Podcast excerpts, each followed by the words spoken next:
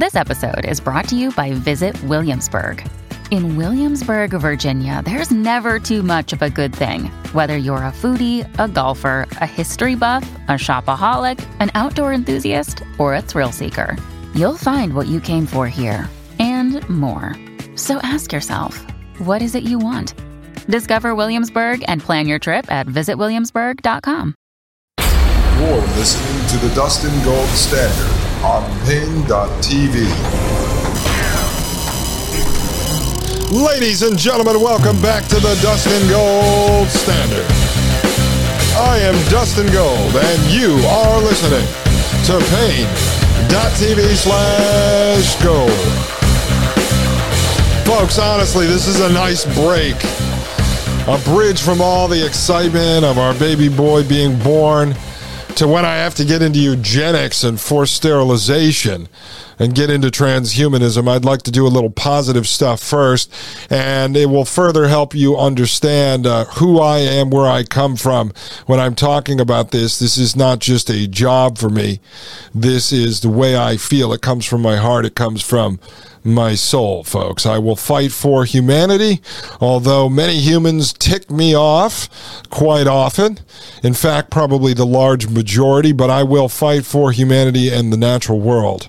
And so part of reading this book is doing just that, folks. And it will help you understand why I am so opposed to artificial intelligence, robotics, transhumanism, DNA hacking, synthetic wombs, smart technology, and everything else out there that is designed to actually destroy humanity, to help engineer humanity out of existence. And so this book is the exact opposite of that. All right, again, we're reading from the 1976 published book, Birth Without Violence.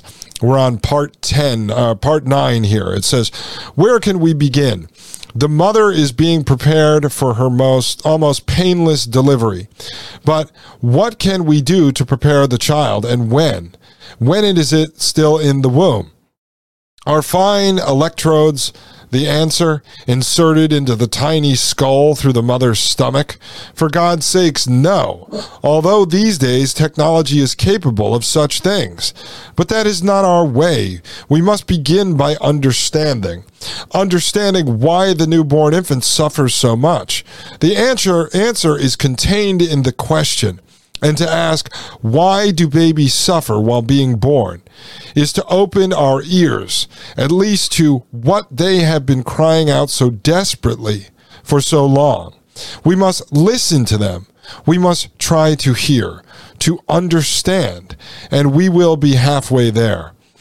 What makes being born so frightful is the intensity the boundless scope and variety of the experience, its suffocating richness. People say and believe that a newborn baby feels nothing. He feels everything. Everything, utterly without choice or filter or discrimination. Birth is a tidal wave of sensation surpassing anything we can imagine. A sensory experience so fast we can barely conceive of it. The baby's senses are at work totally. They are sharp and open, new. What are our senses compared to theirs? And the sensations of birth are rendered still more intense by contrast with what life was like before. Yes, the senses were already at work long before the baby was here, among us in our world. Admittedly, these sensations are not yet organized into integrated, coherent perceptions, which makes them all the stronger, all the more violent, unbearable, literally maddening. Let us begin with sight. It is claimed that a newborn infant is blind. Judging by the abundance of blinding lights that are used during deliveries everywhere, this must be a universal postulate. Don't they aim lamps and floodlights at the new arrival? Of course. Who would dim lights for a blind man? These lights are certainly convenient for the attending physician, but what about the baby? When the infant's head is barely out of its mother's genital passage, while its body is still captive, You see the eyes opening and shutting. Immediately, violently, the tiny face presents an indiscriminable picture of suffering, and the familiar cry bursts out. If seeing means being able to construct mental images out of what the eyes are exposed to, then no, the newborn infant doesn't see. Not yet. But if seeing is perceiving light, then yes, the infant does see vividly. The baby has the same love, the same thirst for the light that plants and flowers have. The baby is mad for this light, drunk with it, so much so that we should be uh, we should take infinite precautions. We should offer it infinitely slow. In fact, the baby is so sensitive to light that he or she perceives it while still in the mother's womb. If a woman more than six months pregnant is naked in the sunlight, the infant within her sees it as a golden haze.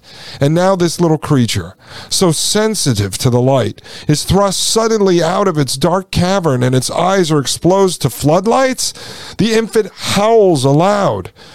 And why should this surprise us? Its eyes have just been burned. Would we choose to drive an infant mad without pain, mad with pain? The poor little child squeezes its eyes shut. But what help is the fragile, transparent barrier of its eyelids? They say a newborn child is blind. No, it is blinded. And what about hearing? Is the baby deaf? No more than blind. By the time babies are actually born, their ears have already been serving them for a long time. While they are still in the womb, the noises of their mother's bodies reach them joints cracking, intestinal rumblings, and giving the rhythm to it all is the strong drumbeat of the mother's heart, and then her voice, the mother's voice, which sets its stamp on the child forever. Each voice is unique, inimitable, the way fingerprints are, the unborn baby is marked by its mother's voice, its nuances, its inflections, its moods, and that is not all. Just as they perceive the light, unborn infants perceive the sounds of the world, despite the thickness of the mother's stomach wall. They receive them the way fish do, through the waters in which they bathe. Sounds modulated, transformed, and then birth.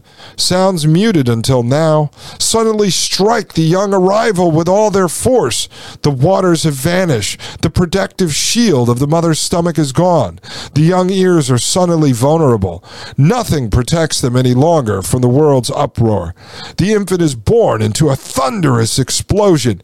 It convulses. Should we be surprised? The world cries out. The child gives an answering cry.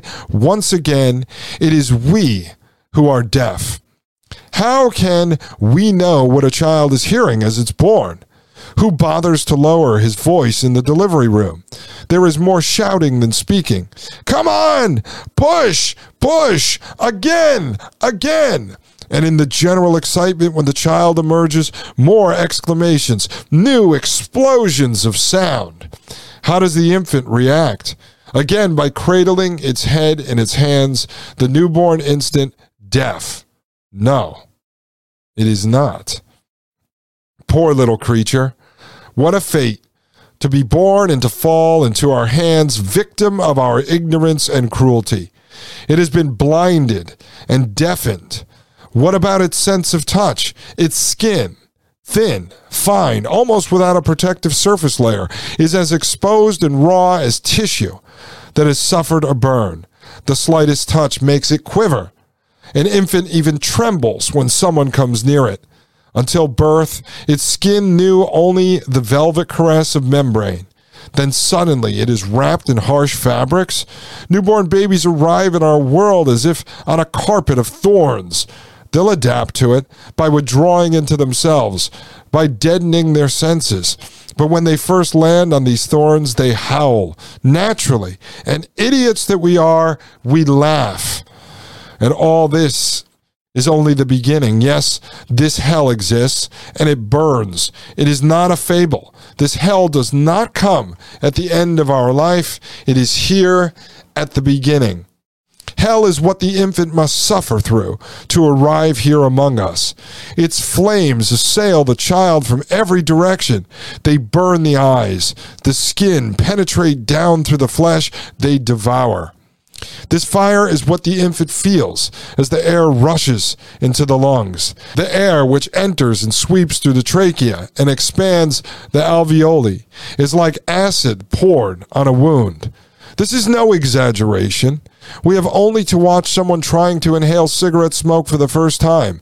It's nothing to the habitual smoker. His saturated membranes have long ago given up the battle. But the novice, whose tissues are still reasonably undamaged, no sooner takes a lungful of smoke than he explodes in a frantic effort to get rid of its intolerable burning. His eyes water, his face turns crimson. Huh? Ha ha ha ha That's just me coughing, folks. Or imagine Imagine a child who, fooled by the colorlessness of pure alcohol, accidentally drinks it in place of water. No sooner does it reach the child's throat than it is vomited back up in a single violent reaction, while tears mix with his trembling hiccups and he flushes scarlet. For the infant coming into this world, the burning sensation of his air entering the lungs surpasses every other horror. Seared to its very depths, the entire body quivers, shudders with horror, protests. Everything struggles to repulse the enemy. And this is the baby's cry, the cry that marks and celebrates the passage into life. This is a no, a passionate, violent protest, a cry that it is, that is as desperate as it is useless, since this thing must be. For it is only the first of all the breaths that are to follow, and each burns more than the one before. And is this all? Alas, no. When the infant emerges, the doctor seizes it by one foot and holds it up, dangling it head down. As usual, his intentions are good. The infant's body is, in fact, quite slippery, coated as it is with vernix the, the thick white grease that covers it from head to toe. The infant is held by the foot to prevent it from slipping and falling. Such a handhold is sure, convenient, convenient for us, and for the infant, what does it feel? Finding itself suddenly upside down. Indescribable vertigo. Those who have nightmares in which they plunge suddenly into a void are familiar with this sensation. It stems directly from this moment during their birth. To understand the full horror of such a fall into the abyss, it is essential that we go back for a moment to the mother's womb. We know very little about our body, so little that we forget the importance of the spine. It is behind us, yet it rules our every mood. Whether vibrant and gay, lethargic and sad, strength is in the back, fear between the shoulder blades. Our states of mind are really the states of our back. And to understand the horror of the shock we inflict on an infant when we suspend it by its feet, we must first realize what the back is undergoing at that moment to measure the difference between its before and its now. Before, was what the backbone experienced when, with great difficulty, the infant was trying to find its way into the world. In fact, we must return even further, return into the mother's uterus, and there we must relive what this spine has undergone. Ladies and gentlemen, I am going to undergo a short break. Stick with me, folks. I'm telling you, this is worth it. This book encompasses everything that we are fighting for and that we fight against. This is the purest form of bringing a child into this world naturally who then has to navigate through this hellhole of a world. Maybe if children were treated this way, if they were born this way, we wouldn't have so many psychopaths out there working in the world of science and engineering, these Frankenstein doctors who don't care about humanity, who have no love for the natural world. Maybe if they were born without violence, we would not have the problem that we face today. Ladies and gentlemen, I'll be right back. This is Dustin Gold with the Dustin Gold Standard right here on Paine.tv slash gold. You're listening to the Dustin Gold Standard on Paine.tv. Join the discussion at paine.tv slash gold. You're listening to the Dustin Gold Standard on paine.tv. Ladies and gentlemen, welcome back to the Dustin Gold Standard. My name is Dustin Gold, and you are listening to paine.tv slash gold. Folks, we are reading Birth Without Violence, a book written in 1976 by Dr. Friedrich Leboyer, ladies and gentlemen. This is uh, my favorite book ever written. Everything I'm fighting for, ladies and gentlemen.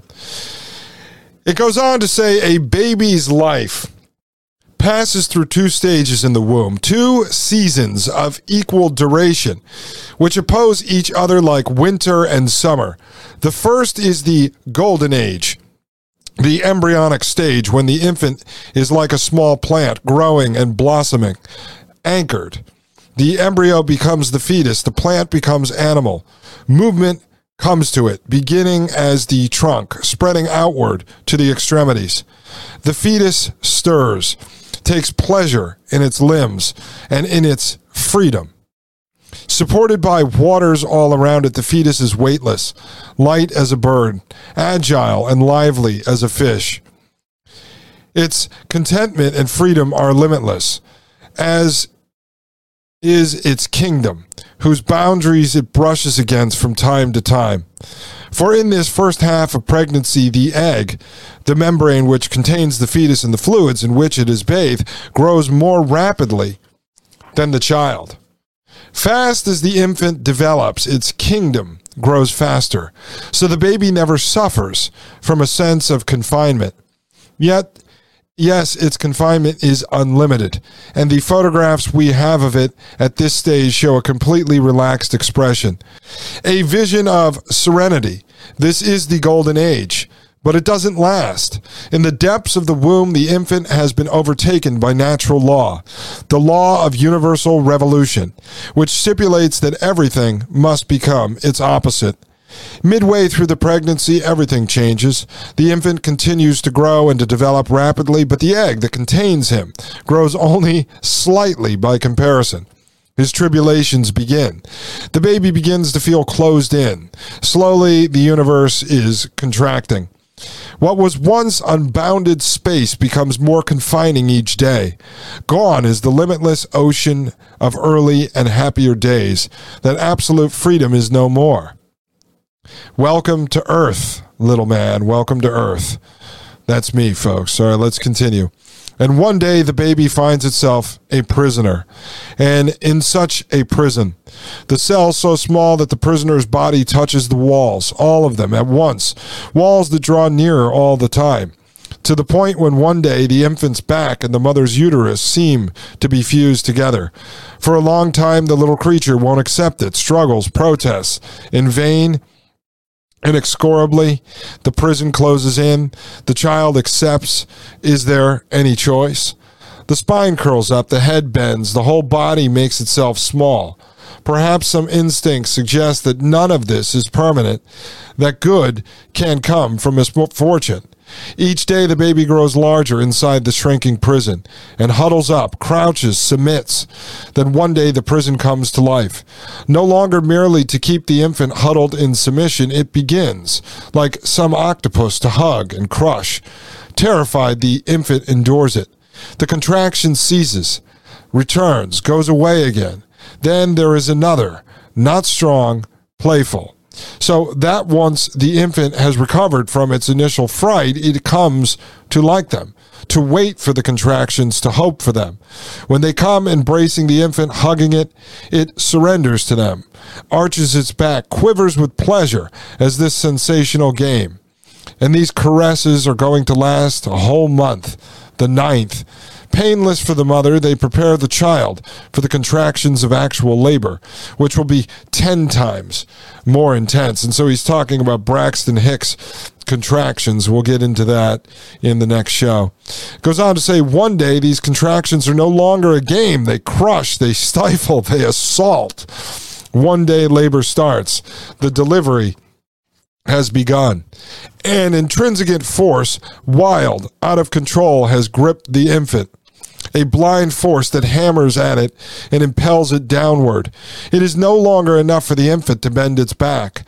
Overpowered, it huddles up as tightly as it can. With its head tucked in and its shoulders hunched together, it is hardly more than a little ball of fright.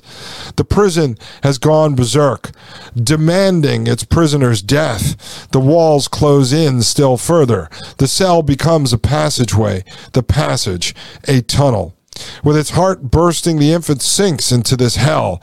Its fear is without limit. Then suddenly, fear changes to anger. Enraged, the infant hurls itself against the barrier. At all costs, it must break through, free itself. Yet all this force, this monstrous, unremitting pressure that is crushing the baby, pushing it out toward the world, and this blind wall which is holding it back, confining it, these things are all one the mother. She is driving the baby out. At the same time, she is holding it in, preventing its passage. It is she who is the enemy, she who stands between the child and life. Only one of them can prevail. It is mortal combat. This infant is like one possessed, mad with agony and misery, alone, abandoned in fights with the strength of despair. The monster drives the baby lower still, and not satisfied with crushing it, twists it in a refinement of cruelty. The infant's head and body exude a corkscrew motion to clear the narrow passage of the pelvis, and the infant's head, bearing the brunt of the struggle until it is almost forced down between the shoulder blades, down onto the chest. Why does the head give way? The baby is now at the height of its travail. The effort required is too great. The end is surely near. Death seems certain. The monster bears down one more time. And it is then that. Then that everything explodes. The whole world bursts open. No more tunnel, no prison, no monster. The child is born. And the barrier disappeared, thrown away. Nothing except the void with all its horror, freedom, and it is intolerable. Where am I? Everything was pressing in on me, crushing me, but at least I had a form. My mother, my hated prison, where are you? Alone. I am nothingness, dizziness. Take me back. Contain me again. Destroy me. But let me exist. The infant is crazed with pain, and for a simple reason suddenly nothing is supporting his back. And it is in this uh, paroxysm of confusion, of despair and distress that someone seizes the baby by a foot and suspends it over the void. The spinal column has been strained, bent, pushed, and twisted to the limit of its endurance, and now it is robbed of all support. And the head, so supremely involved in the passage outward now, it also is dangling, twisting, and this is at the very moment when, in order to calm this vast terror, this panic, what is essential is coming together with the mother, a reuniting. If our deliberate intention was to teach the child that it had fallen into an indifferent world, a world of ignorance, of cruelty, and of folly, what better course of action could we have chosen? Now, on what surface do we place this terrified baby who has so painfully emerged from the en- enveloping warmth and softness of the womb? On a scale, often of steel, a cold that burns like fire. The cries redouble, and so does the joy of the onlookers, particularly if the baby's weight when it is announced is impressive. That's my baby crying, the ecstatic mother says. The baby is picked up again, again by the feet head dangling, once again vertigo, once again terror. The baby is laid down again, on some corner of the table, on top of some cloth, and abandoned, still crying. And is this all? No. It is still necessary to attend to the eyes, to put drops in them. The body struggles, the eyes are forced open, and several drops of burning liquid are squeezed in. And we'll get into all this when I talk about our experience, folks. We did not allow most of this to happen. Again, we ended up in the hospital where we did not want to be, but this is a story of perseverance and a story of preparedness and a story of realism that we're about to unfold over the next couple of episodes as I share my personal experiences with you of planning for a completely natural birth and then having to adjust along the way, folks. It's all about overcoming adversity uh, being true to oneself and having to make sacrifices in the heat of the moment, but being a hundred percent fully prepared uh, for situations that may arise. And that's what this show is all about being prepared for the future. There may be things coming our way that we do not agree with, we do not want to be part of, some of which we will have to interact with. That's part of living one foot in the matrix. But the more we prepare for these things, the more we can avoid them as much as possible and be able to navigate them because we know what we are facing. And so this book helped us start out with our uh, baseline of what we wanted. And then along the way, we had to make some very difficult decisions uh, and didn't get everything we wanted, but we got our baby home the same day. We did not allow the hospital to lock our baby into some sort of confinement. We got him on my wife's chest within a matter of a couple of minutes. And so we ended up giving up some stuff, but we ended up protecting our baby boy, and it's all due to uh, due to this book and the wonderful team of people uh, around us and the research that we did that we were able to get out of this in a very uh, good situation with our heads held high. It continues to say, and now the infant is alone, abandoned by everyone and everything, lost in a world as hostile as it is incomprehensible. Still trembling with terror, hiccuping, choking, unhappiness is so ingrained in most babies by this time that they can hope for nothing else. If someone approaches, they tremble even more, and then we are uh, an extraordinary thing. When the tears and the gasping and the pain become too much, the infant flees. Not literally. Its legs, of course, cannot help it. The baby disappears into itself, doubles up again, curls up into a ball, folds its arms and legs against itself, and once again adopts the fetal position. Symbolically, it has taken itself back into the womb, overcome by the horror of the world. It returns to paradise. It objects to having been born. It becomes a fetus again, and once again a prisoner. Calm, but not for long. The baby is picked up again, dressed in things that are tight, rough, heavy, but which are so pretty, which go so well, which please the mother, the family, their friends. Once again, the baby protests, bursts into loud sobs, cries, howls, for as long as its strength holds out. And when it is no longer able to cry, it collapses, sinks into sleep. Its only refuge, its only friend. This is birth, the torture of an innocent. What futility to believe that so great a cataclysm will not leave its mark. Its traces are everywhere in the skin, in the bones, in the stomach, in the back, in all of our human folly in our madness, our tortures, our prisons, in legends, epics, myths, in the scriptures. Ladies and gentlemen, when I get back, we'll get into part two of Birth Without Violence. My name is Dustin Gold with the Dustin Gold Standard, and you are listening to Paine.tv slash gold. You're listening to the Dustin Gold Standard on Paine.tv. Join the discussion at paine.tv slash gold.